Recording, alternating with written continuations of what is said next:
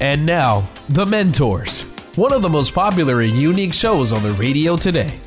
Each week, one of our four remarkable CEOs, including Tom Loarie, John Phillips, and Rick Brutico, will challenge your thinking about life and work sought after for their success and for consistently putting people first, treating employees and customers with respect, and helping others succeed. Now, these same CEOs, the mentors, want to help you achieve your highest level of profitability, success, and personal fulfillment in life, at work, and in business.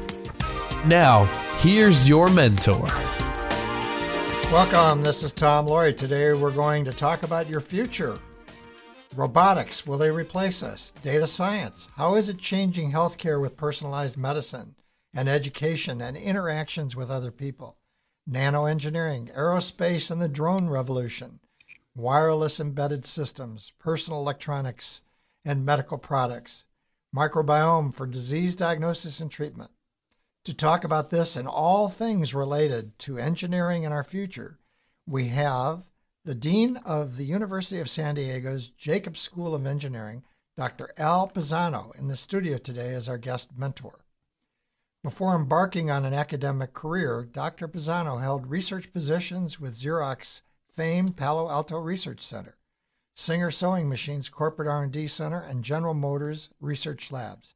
He has a unique blend of the theoretical and the practical, as well as a blend of the academic rigor with corporate focus on bringing technologies to market. Al, thanks hey, for joining us. Tom, it's a pleasure to be here. Thank you very much for having me on. Well, let's get started. Why should anyone think of dating an engineer? Tom, or, or more broadly, an engineering candidate? Tom, I'm telling you, uh, to the young men out there, my advice is uh, dating an engineer is the way to find the best young woman you can ever find. Uh, young engineers today, uh, this is a diverse group. They're fun, intellectually bright, uh, curious, alive, socially responsible. And you know what? When your Wi Fi breaks, she'll fix that for you too. well, that's great. And, and, and I'm an engineer, so I people dated me too. So it goes you know the other way, right? You betcha. It has been said that engineering is at the heart of possibilities for addressing the challenges in the 21st century, which would include health, uh, the environment, uh, sustainability, energy, transportation, and manufacturing. What are your What are your thoughts on the the challenges that are ahead for us and engineering's uh, role?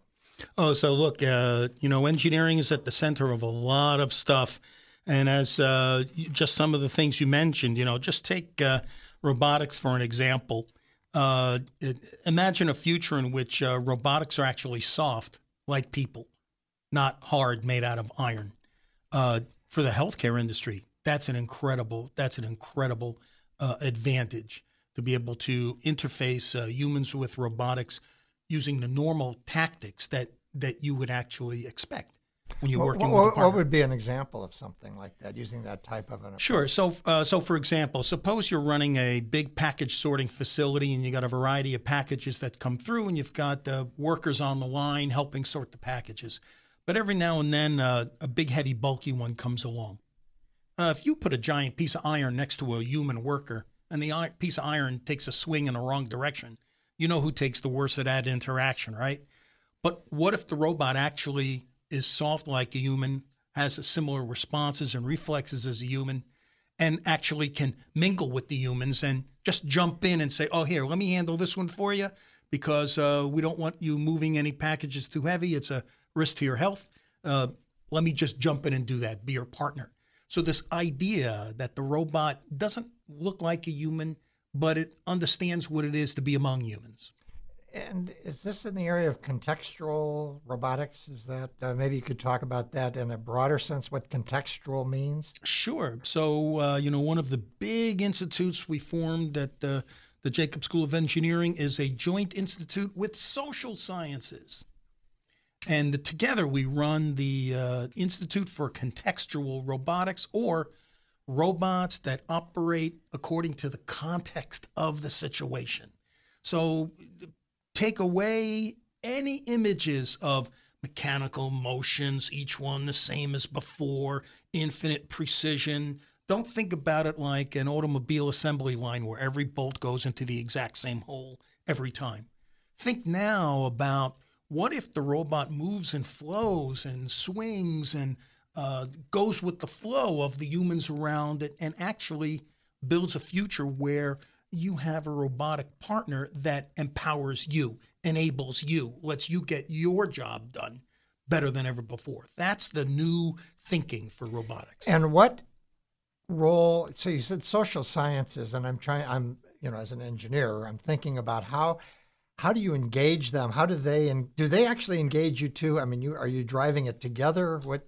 How does that work? Right. So we're uh, uh, so it, we're driving it together. We're working together, and I do have to say that uh, as an engineer, uh, it was an extreme mind-stretching event to be in meetings with faculty who use 30% of the words or 30% of the words that they use were outside my, no, my normal vocabulary. and I think it's the same going the other direction. So uh, let's just say enlightening to both sides, very stimulating and captivating to both sides. And you you've had uh, quite a history in the um, things that are small, uh, sensors, actuators, nano engineering. What's going on with? First of all, describe what an- nano engineering is and what's going on in that area. So uh, I don't know. Let's see. Uh, we'll use a hair as a uh, as a size of measure.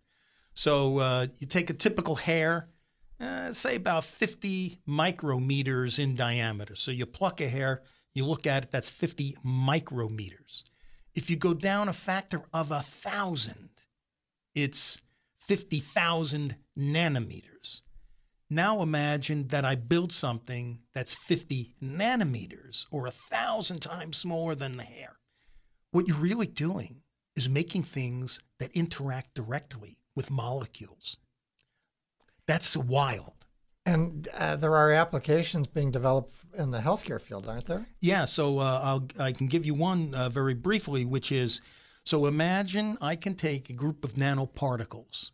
Imagine that I can cloak them with the membrane of a red blood cell. So it's really a wolf in sheep's clothing. And imagine I can release that into your blood, and those nanoparticles pluck out the mercury or heavy metal poisoning from your blood. That is actually has been done already uh, in our school. Mm. And is that on its way to the marketplace? Or I, I mean, it's one thing being in the school now. The translation part becomes the challenge, right? So that that's where uh, the engineering school is using all its co- uh, connections with the business school and entrepreneurs to try to find the right venue into the right marketplace. The idea being uh, is something that can circulate in your blood, collect the bad things, and pass from your body uh, in the normal way that a worn out red blood cell gets passed. Well, we need to take a break, and when we return, we're going to talk about ex- some of the exciting initiatives down at the University of California under your direction at the Jacobs School of Engineering.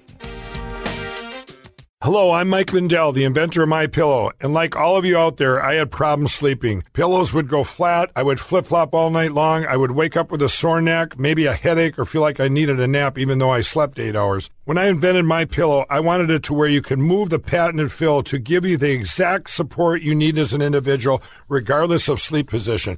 My Pillow will get you into that deep sleep faster and you will stay there longer. It's not about how much time we spend in bed, it's about how much of that quality sleep we get. I do all of my own manufacturing right here in the United States. I have a 10-year warranty. You can wash and dry my pillow and I give you a 60-day money back guarantee so you have nothing to lose. And here's my best offer ever. My Pillow is now offering 50% off their 4-pack special plus free shipping. Go to mypillow.com or call 1-800-890-6632. 1-800-890-6632 and use promo code MENTORS. That's 50% off plus free shipping. Don't delay, order now.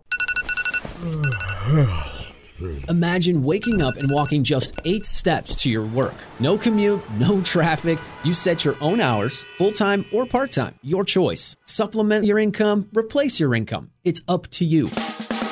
HopeInACan.com can help you get there. These aren't empty promises. When Catherine, a popular hairstylist back east, became ill and needed different work, she became part of the Hope in a Can team. Within two years, she not only regained her health, but also more than replaced her income. Mary, a nurse and mother of nine in the Midwest, quit nursing to be with her family and work from home. Her income put nine children through college. A near retirement dentist is happily building a post retirement business. What are your goals? Call now toll free to learn more. 855 921 HOPE. That's 855 921 HOPE. Or go to hopeinacan.com. That's hopeinacan.com. Hopeinacan.com.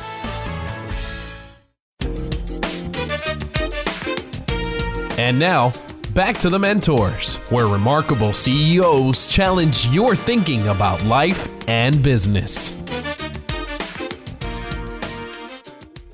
Welcome back. This is Tom and I'm talking to Dean Al Pisano from the Jacobs School of Engineering at the University of California, San Diego, about whether or not there's a future for you in robotics, sensors, healthcare, artificial intelligence, and more. Before we broke, we were talking a little bit about nano. One of the areas that's been getting a lot of attention lately, lately is artificial intelligence.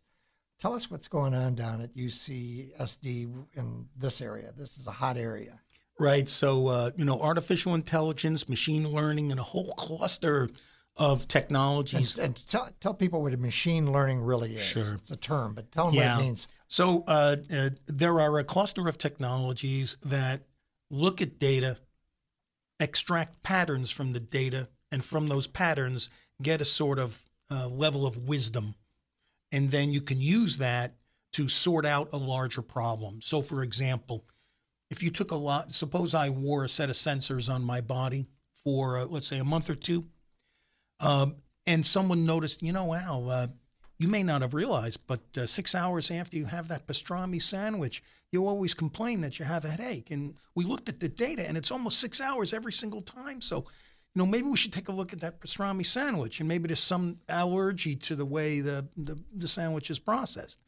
So that taken to a large scale with huge data sets and a lot more sophisticated insights is a, a quick way of explaining uh, machine learning and artificial intelligence. Would I, I'm curious as you were talking, uh, a metaphor for maybe it's not a true example of artificial intelligence, but uh, there's this app called Waze, and there's millions of people out there, and it's drawing information, it's looking at patterns, and then for me, because I've plugged in, I want to go from here to there, it's telling me how to get there. Seems like that's a little bit of a maybe not the exact thing, but something like that. No, Tom, you're right on the you're right on the money with that example because the other half of this is, you know, artificial intelligence means it's intelligent. Where does it get the intelligence? So you get the intelligence from scanning the web for data, or you get the intelligence by interacting with humans and saying, "Hey, you tried this route, and look at the time you got." So uh, the, you hit on that other side of it, which is these systems are always learning, and the wonderful thing, or potentially scary thing, is they don't forget once they learn. Well, how long have you been dean at uh, UCSD's Jacobs School? And September will make five years. And what has been your personal mission as the dean? Well, it's uh, there's lots of interesting missions. Uh, the biggest one is that uh, our school is ranked overall number uh, uh, 12 in the country right now. Uh, soon after I arrived, it, had been ranked as 17, and I'm going to take this school into the top 10. It's got all the power to do it. The, but more important than that, we're going to realign uh, engineering education to do a number of important things and the uh, the, the the quickest way to uh, say it is that um, eloquent technical solutions are always necessary, but no longer sufficient, and the human side has to be fully integrated into engineering. And so uh, we're gonna we're gonna be transforming the school to put humans at the center of problem solving. This is Tom Loarie. You're listening to the Mentors Radio Show. Today we're talking to Dean Al Pisano from the Jacobs School of Engineering at the University of California, San Diego. How many students do you have in the engineering school? Tom, we have a huge school. We have almost uh, 9,000 students, uh, about uh, 2,800 graduate students, and uh, uh, close to 6,100, 6,200 undergraduates. Um, it's one of the biggest schools in the country, uh, certainly the biggest one on the West Coast. And I know that it's uh, very high in the research expenditures uh, per faculty uh, member. I have to say, we're very proud of all the public universities in the country. Uh, uh, our research expenditures measured in dollars per faculty uh, is number one among all the public schools for the second year running. So, our UCLA friends or our Michigan friends, I'm really sorry, but you're not in first place. There's a little bit of competition there for sure. Well, where, where do your students come from? Uh, we get a large group from the region, but uh, to be honest, uh, we we are not a regional school, and we get a, a we get students from across the country and around the world. so we, the school is quite a diverse population. Now, as I recall, you you have a pretty close relationship with China and Japan, so you're drawing a lot, I would assume, from Asia. Is there a larger proportion of Asian students compared to other countries, other areas, regions? So, uh, uh, Asia is a very uh, powerful market for engineering education. Uh, there's a lot of people there, and they want engineering degrees. So, yes, we get a lot of people from Asia. But you know, uh, our other claim to fame is that we have a very large Hispanic population, and we're actually forming uh, liaisons with Mexico to make it easier and easier for American students and Mexican students to study engineering together. And uh, right across the border, just uh, south of San Diego, is one of the largest manufacturing areas in the in the world, making things that people don't even think of. That they're, I think it's got the largest chip plant in the world. Uh, yes, silicon chips. Straight, uh, maybe uh, 25 miles straight south of the school is uh, Tijuana. you go inland a little bit, Mexicali, and then a little further in, you get Juarez, which I think is the the sister city of El Paso, right? Uh, and the joke I tell our friends at the University of Austin is that I can drive to your main Hispanic connection faster than you can because Austin and San Diego are equal distance from even Juarez. And I got the three series, so I know I'm going to beat the dean there anytime. So the students at UCSD have an opportunity, I would, to cross the border as well. I mean, it's a, a bicultural uh, exchange that you have there. Indeed, we're pushing this very hard. We have an active health clinic where engineering and uh, uh, uh med- medical students uh, go to Tijuana. We have uh, a, a program called Enlace, which means uh, you know lasso and snare bring together, and that program is a unique program. We pair one Mexican student with one American student, and they take a summer pre-engineering program together. We not only they not only learn together, they learn to like each other and they form long-term relationships. And you have uh, at UCSD the top bioengineering program in the second, number two in the in the country, and you have the advantage, I know, at UCSD of being affiliated with the medical center, part of the University of California, San Diego, which does a lot of research a tremendous amount of NIH grants, and also the Scripps Institute. Uh, maybe you can talk about the collaboration interchange between the engineers and the, the people in the medical centers. Right. So, indeed, uh, Tom, uh, uh, uh the topic we're really talking about is the power of the ecosystem. So, for example, there are over 700,000 patient visits on the UC San Diego campus every year, huge flows. So, uh, engineering has joint appointments uh, with uh, the medical school, lots of joint projects together. And the engineers have access to the clinics through the doctors. The doctors have access to the technology through us. And uh, and as you can imagine, when I was mentioning uh, the nanoparticles in the bloodstream, you know, you can't do that in an engineering school alone. You need partners over in the medical school. And indeed, we're using this ecosystem to pump uh, engineering harder and faster than, than you would normally without.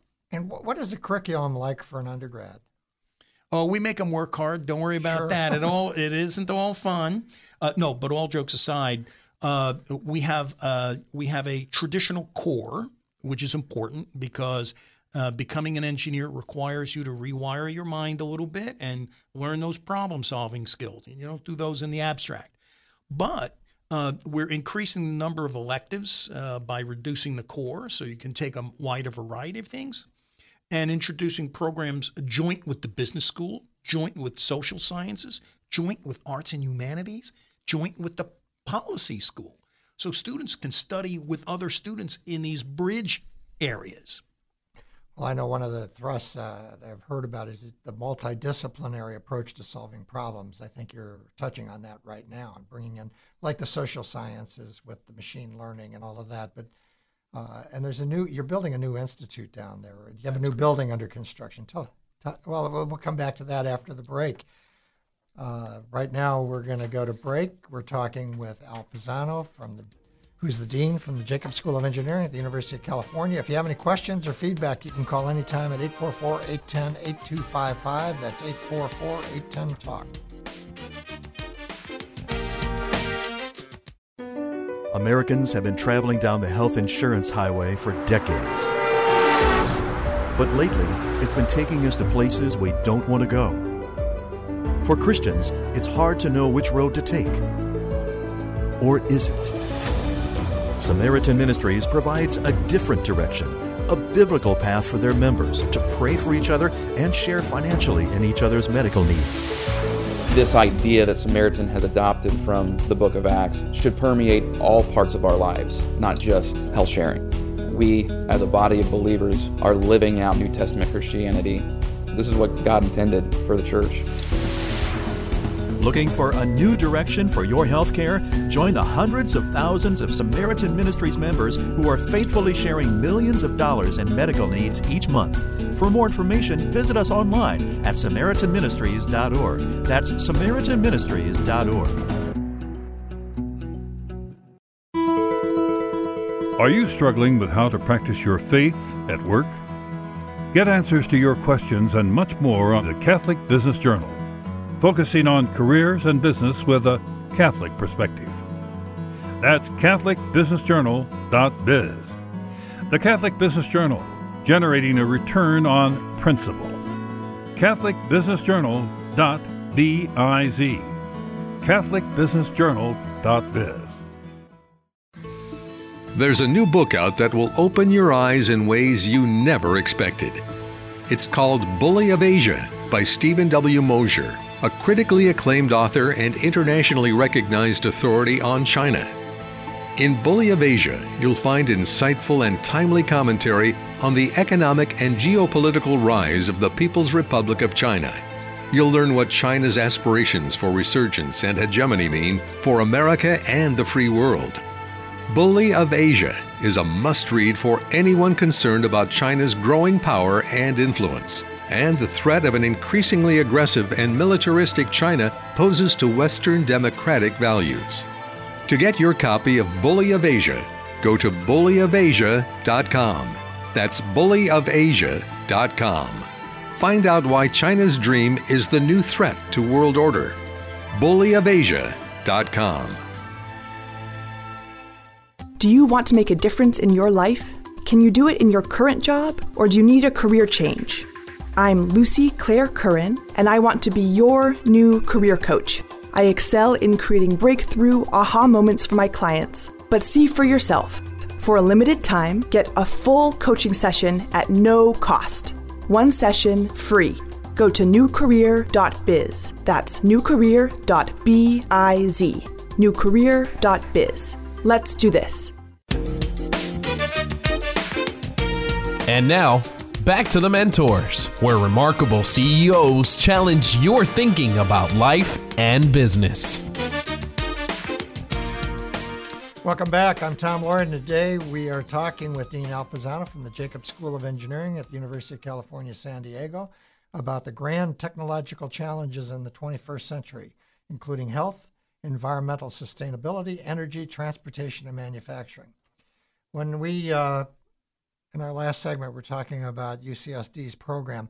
What would you advise a high school student who's thinking about engineering? What would you tell that young man or young woman?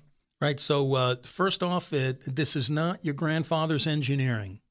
Uh, uh, engineering uh, today and the future is looking for well rounded people who use the right as well as the left side of their brain to be creative and innovative. Yes, you're going to have to study the the prerequisites, and yes, you're going to have to do your core courses.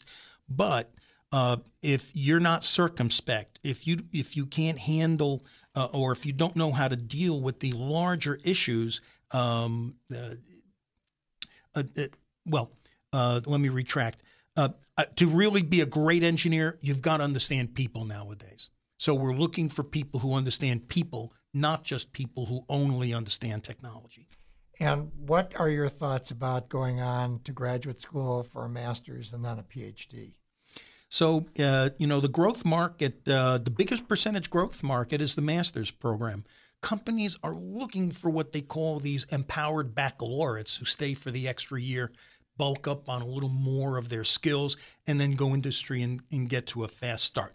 PhD is still a great uh, degree to get. I don't want to discourage anyone who wants to get a PhD, uh, but the real growth market is uh, that broadened engineer with the master's degree. So the broadened engineer with ma- he gets more specialized though in master's program, right? Rather than take because you got the core program now you're a master's now you want to maybe focus on robotics or uh, one of the other uh, areas of interest. right. So our approach is is not that you uh, get narrower.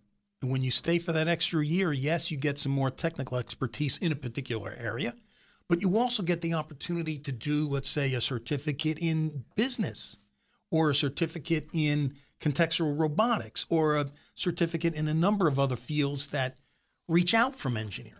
So those I, one of my questions had to do with people later in life that are already in the workforce that are thinking about re-entering uh, an educational program. So you have certificates that people can uh, take and, and to advance their skills and get a foothold in the engineering field. That's correct. Uh, we call our program the Master of Advanced Study, and many of these are oriented toward uh, engineers uh, or practitioners uh, who have anywhere from five to 15 years of experience and who are looking to broaden their skills, improve what they've got, or move into a new direction. How, how competitive is it to get into a good engineering program like Jacobs? Yeah, it's well. That's the uh, that's the other side of running a successful school. Uh, the uh, our acceptance rate is uh, still good compared to many other schools, but uh, let's just say uh, it's getting more and more competitive than before. And what is the percentage of women that you now have in the engineering program? Uh, we're running uh, overall roughly uh, 20%, and it's rising. So Yeah. we're very, very happy about that trend. And are those are the women being attracted into certain subspecialties within engineering more than others? So, uh, yes, uh, there are two or three programs that are particularly uh, uh, attractive to women. Our bioengineering department, of course, is one of the prime ones. Uh, but we're, we're not taking our foot off the, uh, we're, we're not slackening the pace for recruiting women into all the branches of engineering. This is Tom Loarie. You're listening to the Mentors Radio Show. Today we're talking with Dean Al Pisano from the Jacobs School of Engineering at the University of California at San Francisco. Let's talk about some of the exciting things that your engineering students are doing at uh, UCSD. What are the uh, electrical engineers doing these days? Uh, so I have to say, uh, our electrical engineering department, uh, ECE, electrical, electrical and computer engineering, uh, wild and crazy, wild and crazy projects. So, for example, uh, in a class project, one student programmed a cell phone to talk to a cloud-based computer app, leveraged all the communication systems around him, and taught his phone how to turn the lights on and off in the room when he enters and leaves. Hmm. Now, uh, for a student to do that in the junior year, I mean, this used to be things that you would put an engineer with several years of experience on. I'm just blown away by some of these things that they do. Now, one of the things you're very well known for, and as a matter of context, I, I have a, an engineering background. I started my career in manufacturing engineering, and uh, Al used to be the chairman at the Department of Mechanical Engineering at Cal, and I saw it there, and he's done the same thing down at UC. You have a machine shop, and Yes. people, and what the freshmen have to make something. You betcha. You betcha. So, uh, you know, one of the new trends in engineering is if you can't make it, then you don't know what you're doing. And the uh, the real philosophy is that engineering students, when they graduate, don't really need a resume. They need a portfolio. You have to treat them like you would treat artists and sculptors and musicians. So it isn't about, oh, I studied this and I claim that I have skills in this language and I claim that I can analyze that. Now the employers say, show me what you got. And so we make sure those students have something to show them. And I don't I don't know if you did it at UCSD, but I know you did at Berkeley. You participated in the solar car. Uh, how long the cars could maybe you could talk just a little bit about that. that's an exciting Right. fun project the students seem to be very passionate about Right. So the, the, the project I'll point to is the uh, race car uh, program, the Formula race car program that all the colleges uh, participate in. Um, uh, I will give my team a, uh, a plug that they, they ranked seven in the country this year. That's up from being like 84 five or six years ago. And getting them in the shop, getting them welding, uh, getting them to uh, do the machining, puts such intuition into their minds so that when they design something and refine something, they they understand what's doable and what's not doable, and they they can refine a car uh, much faster than ever before, and that means you get a better race car. So uh, hands-on is the way to go. And one of the other things that is exceptional at uh, UCSD is you have a you have a venture fund for uh, the students, which Ye- Yes, indeed. Yes, indeed. So uh, we're very proud of the fact that we have a Triton Fund and a Vertical Venture Fund. The Triton Fund is early monies uh, for startup opportunities uh, for the students and the faculty and the alums. Uh, uh, behind that is a fund that's four times bigger to carry it forward, Vertical Ventures. And I want to make a call out to David Schwab, who we recruited out of Sierra Ventures to come on down south and run these programs for us. So we're in it with the big boys. and and the uh, the other question I had is uh, structural engineers. What are they? They you, you have a lot going on with earthquakes and Yep. water and. I mean, talk just briefly. We got a few seconds left before the break, and So the joke I'll say is earthquakes don't stop at the border. They seem to they just come right across. So a, a quick snippet. Uh, imagine being able to build a 20-story building out of wood. We are learning how to do that, and you want to do that because it's greener and more earthquake resistant. I often look at the new uh, Salesforce Tower in San Francisco, and having lived through the 1989 earthquake, I I got to believe there's a lot of engineering in that building, but I certainly don't want to be on it when it when the big one hits. So, okay, we're going to go to break, and when we come back from break, we'll learn about uh, Al's own journey uh, in the field of engineering. In classrooms across America, students are not learning the same history you did. Last year, McGraw Hill apologized for calling slave trade immigration, and a popular world history textbook devotes a full chapter to Islam and Muhammad, but only a few sentences to Christianity and Christ. Recent federal testing shows students are far worse in knowledge of U.S. history than in math. Only 12% of high school students are proficient in U.S. history. Today's history textbooks not only fail to engage, they favor political correctness over true history. This is a serious problem that has a far reaching impact on our culture and our future. What are your kids and grandkids learning? At CatholicTextbookProject.com, you'll find fresh, accurate, engaging history textbooks. Used in Catholic schools in more than 60 dioceses, these textbooks are highly praised by all, even award winning secular university professors. Go to CatholicTextbookProject.com to find out why. Americans have been traveling down the health insurance highway for decades. But lately, it's been taking us to places we don't want to go. For Christians, it's hard to know which road to take. Or is it? Samaritan Ministries provides a different direction, a biblical path for their members to pray for each other and share financially in each other's medical needs. This idea that Samaritan has adopted from the book of Acts should permeate all parts of our lives, not just health sharing. We, as a body of believers, are living out New Testament Christianity. This is what God intended for the church. Looking for a new direction for your healthcare?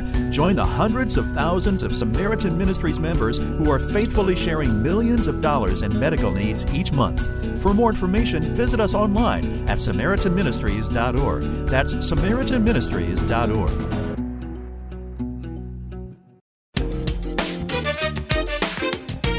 And now, back to the mentors, where remarkable CEOs challenge your thinking about life and business.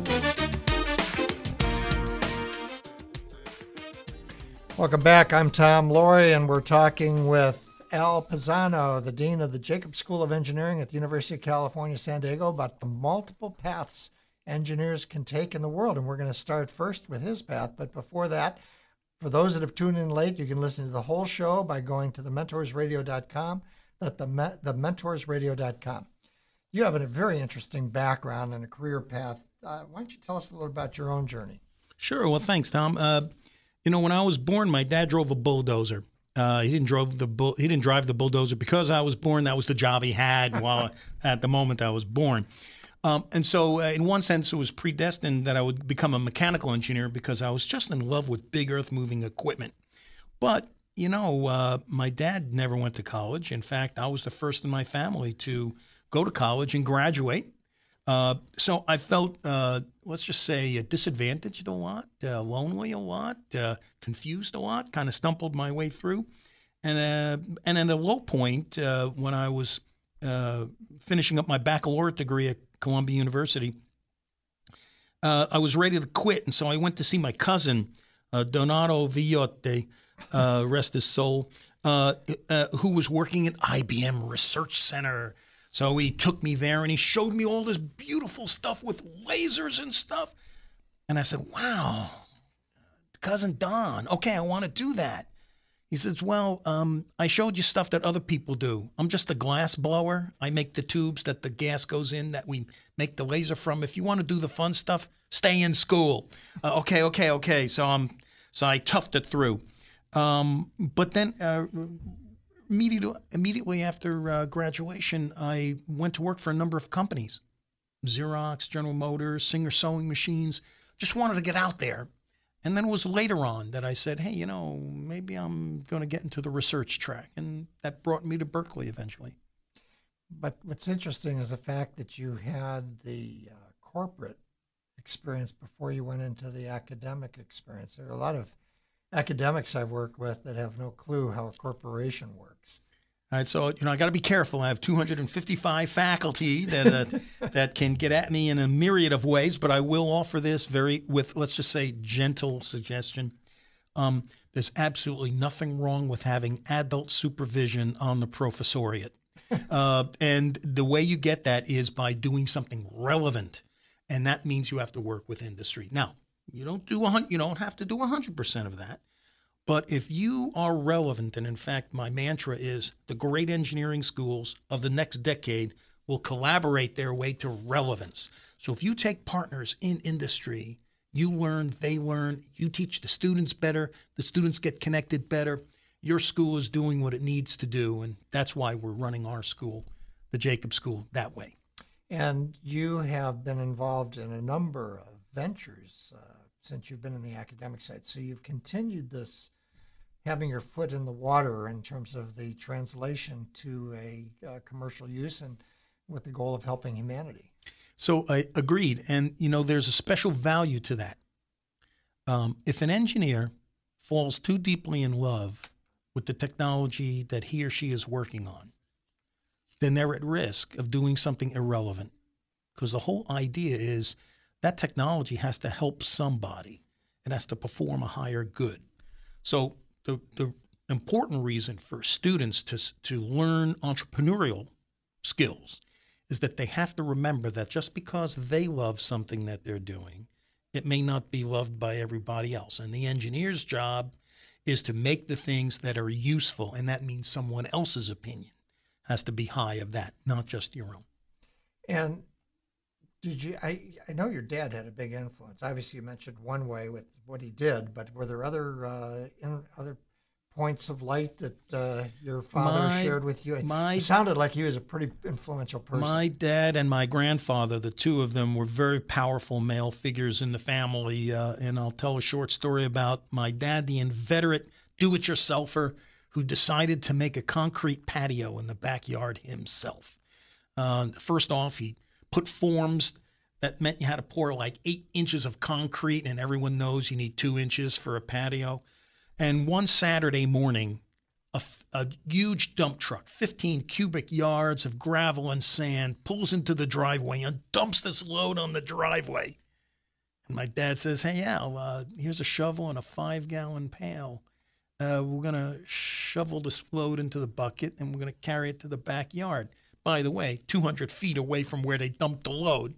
And I said, Dad, like, what? And so the fir- at 13 years old, the first lesson my father taught me the hard way is you eat an elephant one bite at a time, or you move 15 cubic yards a pail at a time. It took us weeks to move that pile, but we did. And, you know, in the beginning, you don't look like you're making much progress, but at the end, it disappears pretty quick. So when you learn that, then you say, okay, when you get into a problem, you just stick with it till you get the answer. One bite at a time. One, One one, bite at a time. one bucket at a time, actually. This is Tom Loarie. You're listening to the Mentors Radio Show. Today we're talking to Dean Al Pisano from the Jacobs School of Engineering at the University of California at San Diego. Um, what were uh, other seminal mentors in your life? So you know, my uh, my father's father uh, was a very very big figure in New York. Now the family lore has it that no, he didn't drive a whiskey truck for Dutch Schultz, the famous gangster at the time. Uh, but uh, uh, the uh, the other lore is that uh, he was a master mechanic and supervised 450 engineers.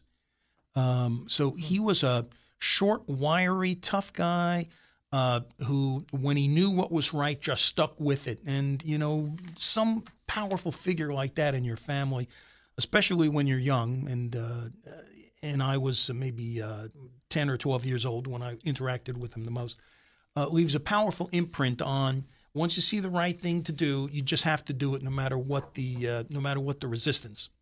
And what were some of the defining moments in your life uh, as a child and then maybe along the way in a career? Uh, well, I'll, I'll give you a comical one. Uh, my grandfather was a fuss bucket when it came to shiny floors. Every week, he had this old, old Shepherd dual brush floor polisher, and he used to polish the floors. It, it was a fetish of his, I guess. So one one weekend, I decided that I was going to improve the floor polisher, and so I took it apart and I packed it full of grease because at that time I may have been seven or eight years old. And, and my grandfather had said, you know, if the machine isn't working right, the construct you put grease in, it works better. So I packed his, I packed the whole thing full of this thick red clay-like grease that he had brought home from work, and I waited in the corner of the room, hiding for him to use it. And when he turned the switch, the machine went. and he cussed a blue streak. Uh, and I won't mention what happened to me afterwards, but I had to unpack the grease from the machine and fix it, uh, which I did, by the way. Uh, and so, um, a, a, formative stage. I, the lesson there is the the obvious solution sometimes is not the right solution. I have to laugh. I've got a grandson who, uh, since age five, he likes to take things apart to see how they work. He'd be a perfect student for UCSD. I, I have to bring him down there, but uh, uh, the problem is when he was younger, he couldn't get all the parts to go back together, as you know, as a young kid. Well, we're going to go to our final break, and when we return, we're going to continue our discussion with Dean Al Pisano, who leads the Jacobs School of Engineering at UCSD. You can like us on Facebook at The Mentors Radio. You will find all of our show notes and links and past shows at thementorsradio.com. That's thementorsradio.com. Hey, there's something new for you at the mentorsradio.com website, a new special offers page. There you'll find unique offers available only to our listeners, you. For example, have you ever wondered if a career coach could help you get to the next level? Find out. For a limited time, a superb career coach is offering you a free session. The offers change all the time, so bookmark thementorsradio.com. That's thementorsradio.com. Thementorsradio.com. In classrooms across America, students are not learning the same history you did. Last year, McGraw Hill apologized for calling slave trade immigration, and a popular world history textbook devotes a full chapter to Islam and Muhammad, but only a few sentences to Christianity and Christ. Recent federal testing shows students are far worse in knowledge of U.S. history than in math. Only 12% of high school students are proficient in U.S. history. Today's history textbooks not only fail to engage, they favor political correctness over true history. This is a serious problem that has a far reaching impact on our culture and our future. What are your kids and grandkids learning? At CatholicTextbookProject.com, you'll find fresh, accurate, engaging history textbooks Used in Catholic schools in more than 60 dioceses, these textbooks are highly praised by all, even award winning secular university professors. Go to CatholicTextbookProject.com to find out why. There's a new book out that will open your eyes in ways you never expected. It's called Bully of Asia by Steven W. Mosher, a critically acclaimed author and internationally recognized authority on China. In Bully of Asia, you'll find insightful and timely commentary on the economic and geopolitical rise of the People's Republic of China. You'll learn what China's aspirations for resurgence and hegemony mean for America and the free world. Bully of Asia is a must read for anyone concerned about China's growing power and influence, and the threat of an increasingly aggressive and militaristic China poses to Western democratic values. To get your copy of Bully of Asia, go to bullyofasia.com. That's bullyofasia.com. Find out why China's dream is the new threat to world order. bullyofasia.com. Do you want to make a difference in your life? Can you do it in your current job, or do you need a career change? I'm Lucy Claire Curran, and I want to be your new career coach. I excel in creating breakthrough aha moments for my clients. But see for yourself. For a limited time, get a full coaching session at no cost. One session free. Go to newcareer.biz. That's newcareer.biz. Newcareer.biz. Let's do this. And now, back to the mentors, where remarkable CEOs challenge your thinking about life and business. Welcome back. This is Tom Loarie, and I'm talking to Dean Al Pisano from the University of California, San Diego's Jacobs School of Engineering about how technology will improve your life and change the world in health, the environment, and your way of life. It's hard to believe that our hour is nearly up, but we've got a few more minutes, and I'd like you to share with us a little bit about how you see the future of engineering. So, Tom, you know, I think there are uh, three big points I want to make and make them very quickly. So, the first one is uh, the big future of engineering is not necessarily the delivery method. A lot of people talk about online versus in class. That's not where the big revolution is going to come from. I want to be on record for saying that. There are going to be two ways that you're going to see engineering be revolutionized itself. And the first is that engineering is going to get re engaged with the physical sciences from which it emerged. Engineering is going to re- back up a little bit and reconnect to all that curiosity driven research. And, and, physical sciences for those, that's physics, chemistry, biology. that's correct, if it's the science of the physical world. Um, and the other side of that is that I think engineering is going to emerge as one of the next liberal arts in education. And I want to dive into that a little bit. So, you know, a liberal arts education, which I value, I came from a liberal arts background before I became an engineer. The value there is you're taught uh, critical thinking. You actually rewire your mind, but you don't practice what you studied. So, for example, if you study French Renaissance literature, you can't become a French Renaissance writer you're misplaced in time and space. But that knowledge shapes the way you think and operate and makes you effective at other things. So there's a trend that a lot of students who go to engineering want to go because they learn skills that are valuable somewhere else. So by analogy, I say, now wait a minute. Think of it, all these people who really thrive in liberal arts education and make valuable careers why is engineering limited to only educating practitioners? So we're in the we're our higher level calling is to help you rewire your mind to be a problem solver, not necessarily in engineering, but in other areas. Give me some examples. Okay, so uh, for example, grand challenges food, water, health, transport, social justice, climate change bringing a technically, beautifully, eloquently engineered solution to the table doesn't work. You need the buy in of the people. Uh, you need to educate the people on how to use the device. Uh, you have a whole myriad of human based issues in engineering. And in fact, human based design is a strong trend in engineering. So uh, imagine then that someone studies engineering and after they study after they complete their degrees they go to work on wall street. And they're great in the trading houses because they understand calculus and math. Or as an engineer you go and work for the peace corps. Or uh, you work for uh, uh, uh, uh let's say uh, physicians without borders.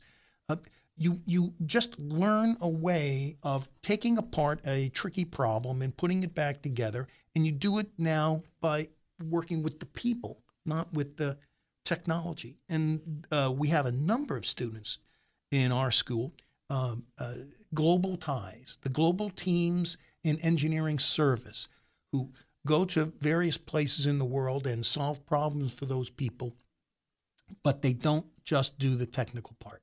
They actually learn what it takes to get the technology uptaken, what it, how you have to teach people to change their behaviors not just use the technology. Well, one of the uh, questions I want to ask before we've got 30 seconds, real quick.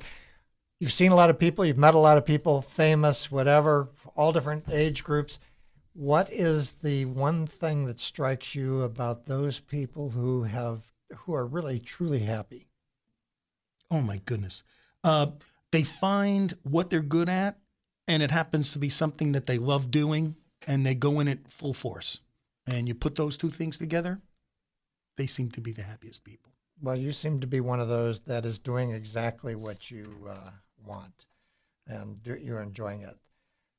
We are out of time. Dean Al Pisano, thank you very much for being with us. I can see why engineering is an exciting career path for many different things, and it creates a future for all of us on planet Earth. If you tuned in late, you can listen to this and past shows by going to our website, thementorsradio.com. When there, you can also subscribe to future shows. That is thementorsradio.com. Join me next weekend at this time for the next edition of The Mentors Radio. Until then, on behalf of Rick Brudico and myself, Tom Loarie, be all you can be and keep the candle lit for all who struggle with darkness. It's been The Mentors, where remarkable CEOs challenge your thinking about life and business. To get more information about the program or a sponsor, to download a podcast of today's show, or to leave a question for our host, go to thementorsradio.com. That's www.thementorsradio.com. The preceding program copyright CBJ LLC. All rights reserved.